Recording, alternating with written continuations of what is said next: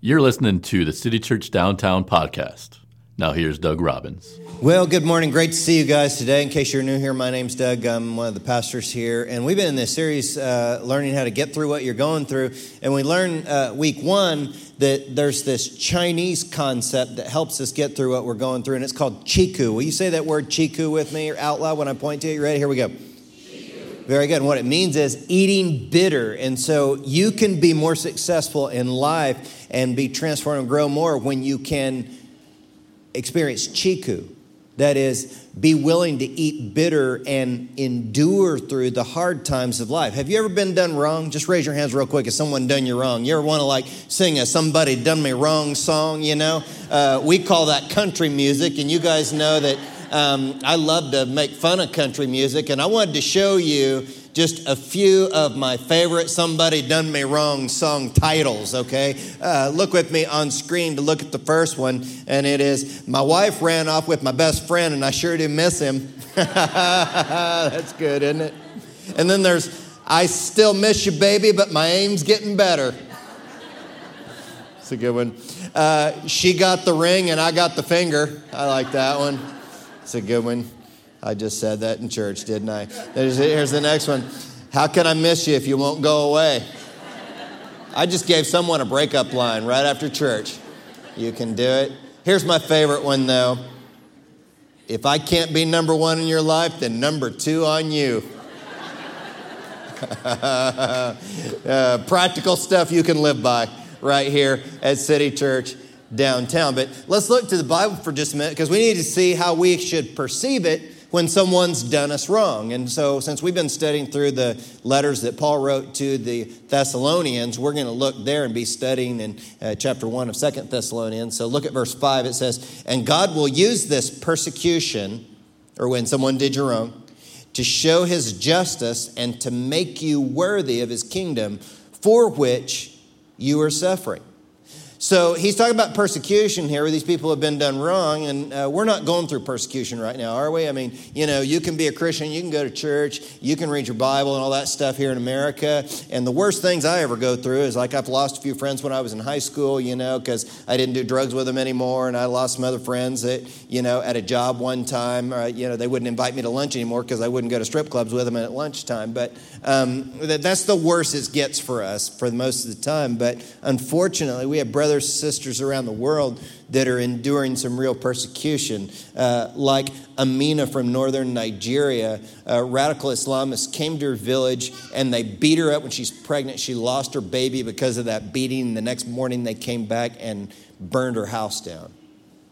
And some of you remember when ISIS beheaded 21 Coptic Orthodox Christians for being people of the cross. And I think that's an important reminder for you and I to appreciate what we have here and be mindful of the suffering and real persecution that brothers and sisters all over the world are going through. Uh, but we have to think about how we can apply the text to our lives. And even though we're not going through persecution, we do have people that do us wrong. And as you're thinking about how people have done you wrong, some of you know you've been cheated out of resources. Someone did you wrong by cheating you out of money. Somebody did you wrong by cheating you out of your possessions. Possessions. Someone did you wrong by cheating on you. Some of you have a spouse that cheated on you, had a relationship outside the marriage, and made you feel like, man, what, what's wrong with me? Why doesn't he love me? Or why doesn't she love me. Somebody had a friend that you thought they were your friend, but they were really trash talking you behind your back. See, we've all been done wrong in some way. And here's what I want you to remember is that enduring persecution ends in transformation.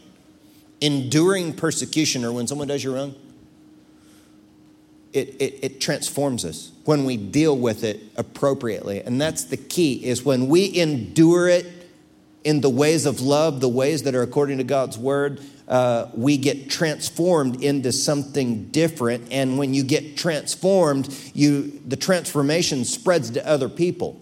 So it's like you can be done wrong, you deal with it rightly, you get changed, and other people around you get changed because they see you and the love that's in you, and they want what you have. See, it's attractive. So I want you to contrast that with who I'm going to call Whataburger guy. Some of you saw him online or probably uh, on the internet somewhere. and he was uh, at a Whataburger. He stole a guy's political hat, then he took the guy's Coke and threw the Coke in his face. That wasn't very winsome, was it? And I know a lot of people that would agree with uh, Whataburger guy on his politics, but wouldn't agree with the way that he handled it, right? And if you compare him to Martin Luther King, who was done wrong, has anybody, uh, you know, been done wrong like that? It's like he had been done wrong as many African Americans in our country have been. But the way he dealt with it was the ways of Jesus. He stood up to the oppression, but he did it in such a way that it was loving and appropriate. And not only was he transformed to something different, a man that really is a cultural icon in America because what he did, but he transformed many other people's lives as well because of the way he handled being done wrong. Enduring persecution ends in transformation. But as we study the text today in 2 Thessalonians 1, I want to show you four different ways that uh, enduring persecution leads to transformation. And the first one is this enduring persecution makes your love grow. It makes your love grow. Look at the text in uh, 2 Thessalonians chapter 1, verse 3. It says, Dear brothers and sisters, we can't help but thank God for you because your faith is flourishing and your what? Your love for one another is growing. There's something about going through hard times together that helps our love be forged. It's like kids in the African bush in some of those villages and communities. The older men in the village will actually kidnap the boys who are 10 to 12 years old and they'll take those boys out into the bush and they'll rough them up a little bit and they leave them out there to fend for themselves so that they have to learn how to hunt and fish and build shelters, feed themselves and take care of each other, and they have to rely on each other. And after a couple of weeks of being out there, the men will go out and check on them. And these boys are all of a sudden really open to the men's input on how to catch food and forage and build shelters and the like. And the men will train them and they leave them there for many months. And then eventually they'll go and get those boys and they'll bring them back to the village. But when they come back to the village, they're no longer boys. They've been transformed into men and they are leaning on each other, relying upon each other because they endured a common ordeal. They come back into the village as men and now they can contribute to the society and the culture there because they've been transformed by suffering. And that's why we encourage each other to be engaged in Christian community and be involved in tribes, is because when you suffer together, it helps your love grow, doesn't it?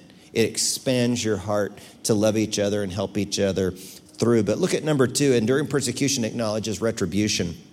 It acknowledges retribution.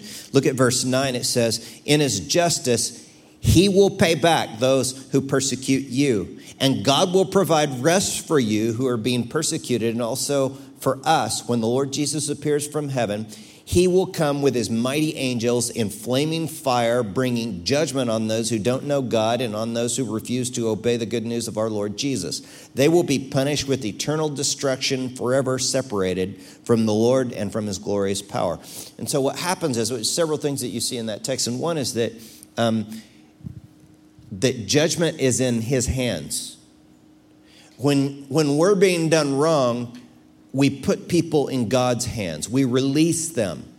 We release them through forgiveness, is the Bible's teaching, right? Now, here's the thing, and I have to give this little disclaimer when it comes to forgiveness and releasing people who are doing us wrong, is that we have to put boundaries in place, don't we?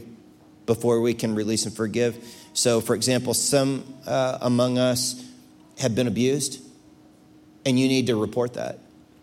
And you need to put the boundaries in place. And that's why I'm putting up the abuse hotline phone number that you can call if you forget the number um, from church today. Just Google abuse hotline. But if someone's abusing you, sure, you release them into God's hand, but you need to do something about it now. Don't stay in that situation. You need to keep them from abusing others and you need to put a stop to it. And it's the most loving thing that you can do to the abuser is to make sure that their dysfunctional behavior stops and they change. But once we put the appropriate boundaries, boundaries in place, that's when we can love and forgive and we can extend grace to people. It's like that guy, Pastor Roy, or rather Frank Pomeroy, and he was the pastor at, uh, still is the pastor of uh, Sutherland Springs Baptist Church, you know, where that horrible shooting happened, and he forgave the shooter, even though that shooter took out half his congregation and his own 14 year old daughter. I also think about the Emanuel Nine, and in particular, Nadine Collier, who lost her 70 year old mother. And she went to the hearing for uh, the guy that did the shooting. His name is Dylann Roof. And when she was at that hearing, she stood up and spoke to him and she looked him in the eye and she said, You took something very precious from me. She said, I'll never hold her again. I'll never talk to her again. But I forgive you God have mercy on your soul. How is it that a pastor who loses half his congregation, his 14 year old daughter, and a woman who's lost her mother in a senseless shooting can forgive? And I'll tell you why. Because they placed the offenders in the hands of God.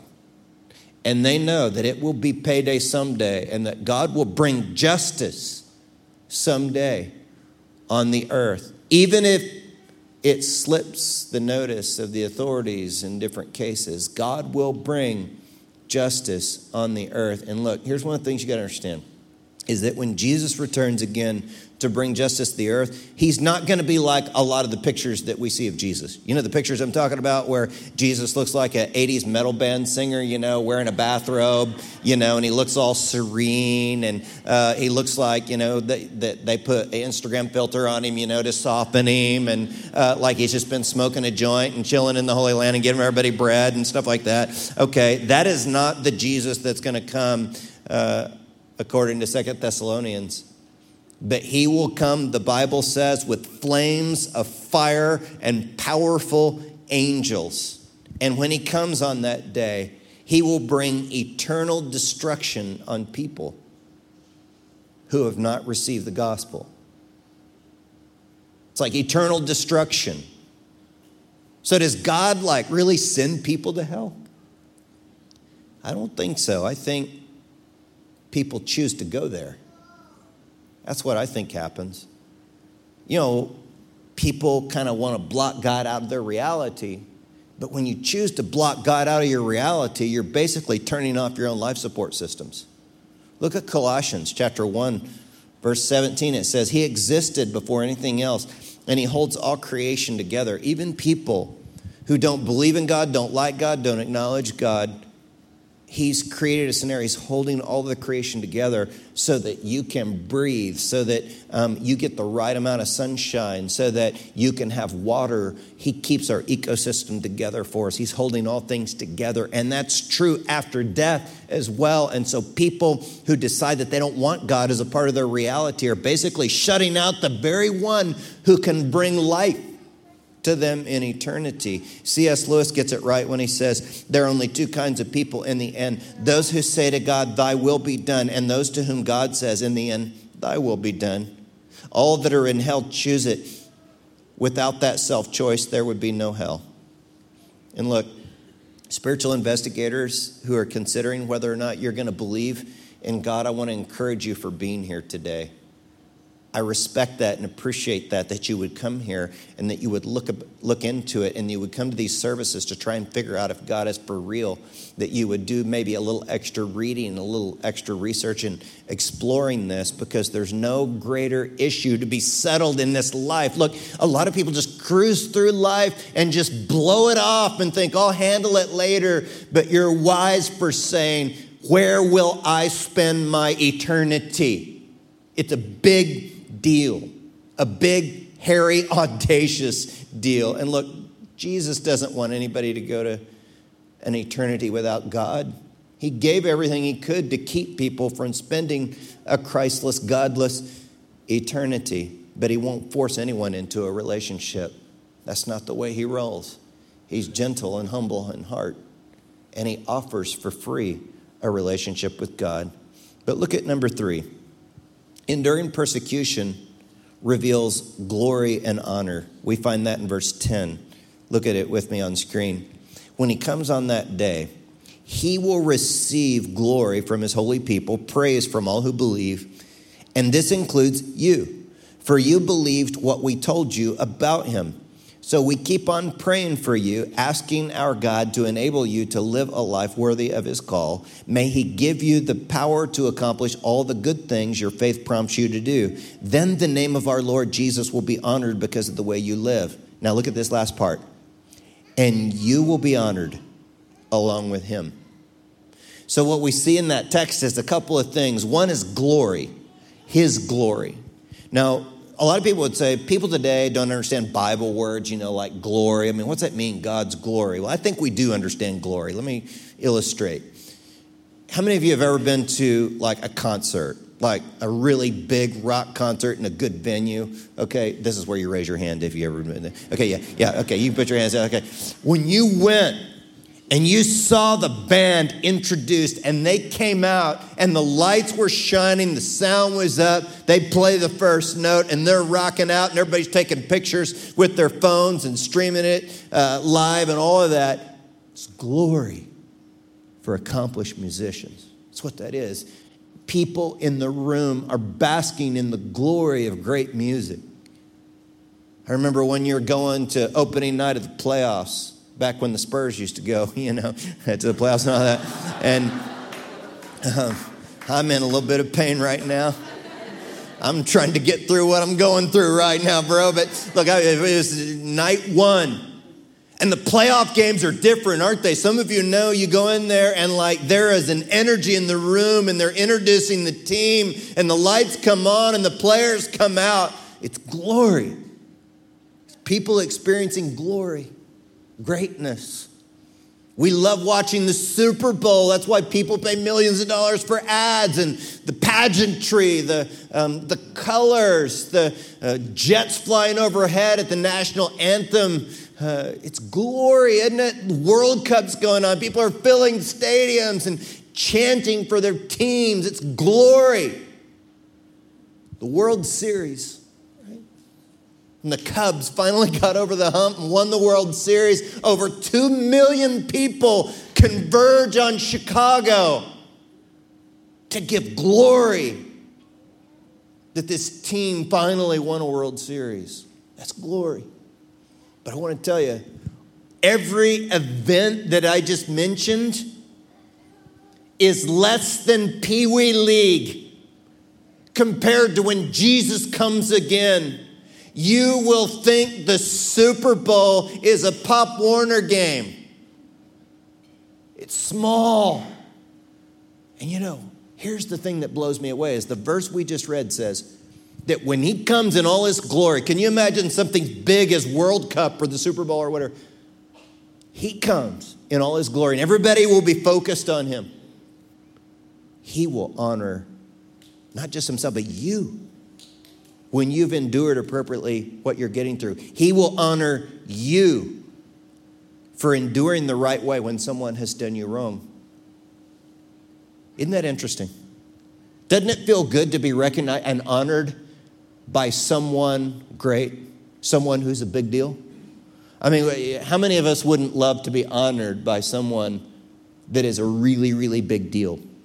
And I was thinking about this when I heard uh, pastor and author Andy Stanley talking about when he was asked to preach at President Obama's second inauguration.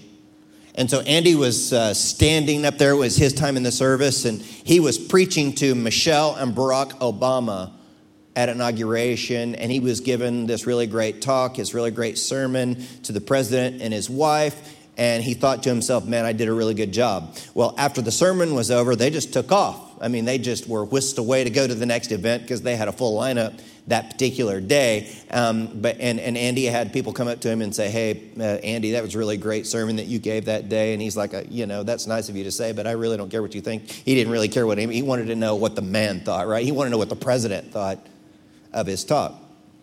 So a couple of weeks later, he gets this letter in the mail from the White House. So he opens it up. You want to see what was in that letter from the president? Here's what it said Pastor Stanley, I want to thank you for your wonderful sermon the morning of my inauguration.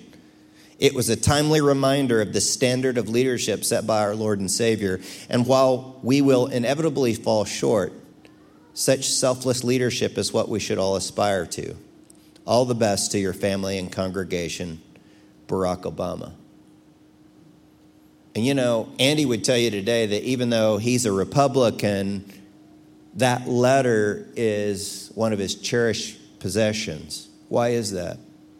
Because the greatness of the one giving honor makes the honor all the sweeter, doesn't it? The authority level of the person who gives honor makes the honor more significant in our hearts. And here's what I want to tell some of you today. And I want you to let this truth land on you. I want you to hang on to it because you've been done wrong. I know. I've read many of these little magnets that some of you put on the front of this stage, and some of you wrote on your magnets the ways that you've been wronged. Someday, hang on to this hope that someday the greatest person in all the universe wants to honor you in front of all the universe. Can you imagine that? And so hang on and appropriately endure the ways that you've been wrong. You can forgive. You can forgive the person who cheated on you and made you feel less than. You can forgive the person who hurt or abused you after you put the right boundaries in place. You can forgive because someday he will honor you. And the information to transformation is made possible by the crucifixion. We see in the last verse there, uh, verse 12, uh, this is made possible because of the grace of our God and Lord Jesus. And you know, I'm clinging to grace. I need grace because of a question I'm going to ask you. Have you ever wronged someone? This whole time we've been talking about how we've been wrong. But what about when you look at the other side of that coin? Have you ever wronged someone? And I hope this doesn't seem rude, but I'm going to answer the question for you. You have wronged someone. You have. I don't care how innocent you think you are or how you feel. Jesus says if you hated someone in your heart, you committed murder, he says. And some of us, man, I have thought some things about other people that would make Jesus want to drink gin out of the cat dish, man. I'm telling you, it's like, it's murder in my heart. I've done people wrong. So, what do I deserve? What do you deserve? Maybe you've done someone wrong in a big way, but some of you have done some, someone wrong. You think you're really better than what you really are, but you've done someone wrong in small ways, maybe a little passive aggressive jab or whatever. But it's still doing someone wrong. And we deserve the judgment of the one who will come with flames and powerful angels. But if we will receive the cross, we can receive forgiveness and an eternity with the one that we don't deserve, you know? So I think one of the reasons why God may have brought someone here today is so that you could receive the grace that comes as a result of the cross. Because you've done people wrong. And I don't care what you've done, you can receive grace as a gift from God right now today. So, with that in mind, how about we bow for prayer? And with every head bowed and every eye closed, if you would like to begin a relationship with God today through Jesus, just say something like this in your own heart between you and God. Say, God, look, I choose to believe that when Jesus died on that cross, he took the penalty for the ways I've done people wrong. He took the penalty for my sin. And so, God, I receive a love relationship with you today. Please change me, make me new as we continue in prayer with heads still bowed and eyes still closed. This service is so much more than just to help people get their ticket into heaven. But for some of us who have had our ticket into heaven a long time, it's time to be transformed. There's so much more to God that some of us are not experiencing. And for some of us today, it's to make a choice to change the way I think about how I've been wrong. And if you've been significantly done wrong and your heart is hurting today, I want you to just raise your hand. Nobody's looking but me. Just raise your hand real quick. Just raise your hand up real quick. It's okay. Raise your hand up real quick and keep them up for just a minute. I want to pray over you, Lord. By faith, they've raised their hands because of the ways they've been done wrong. And in Jesus' name, I pray that you heal each one.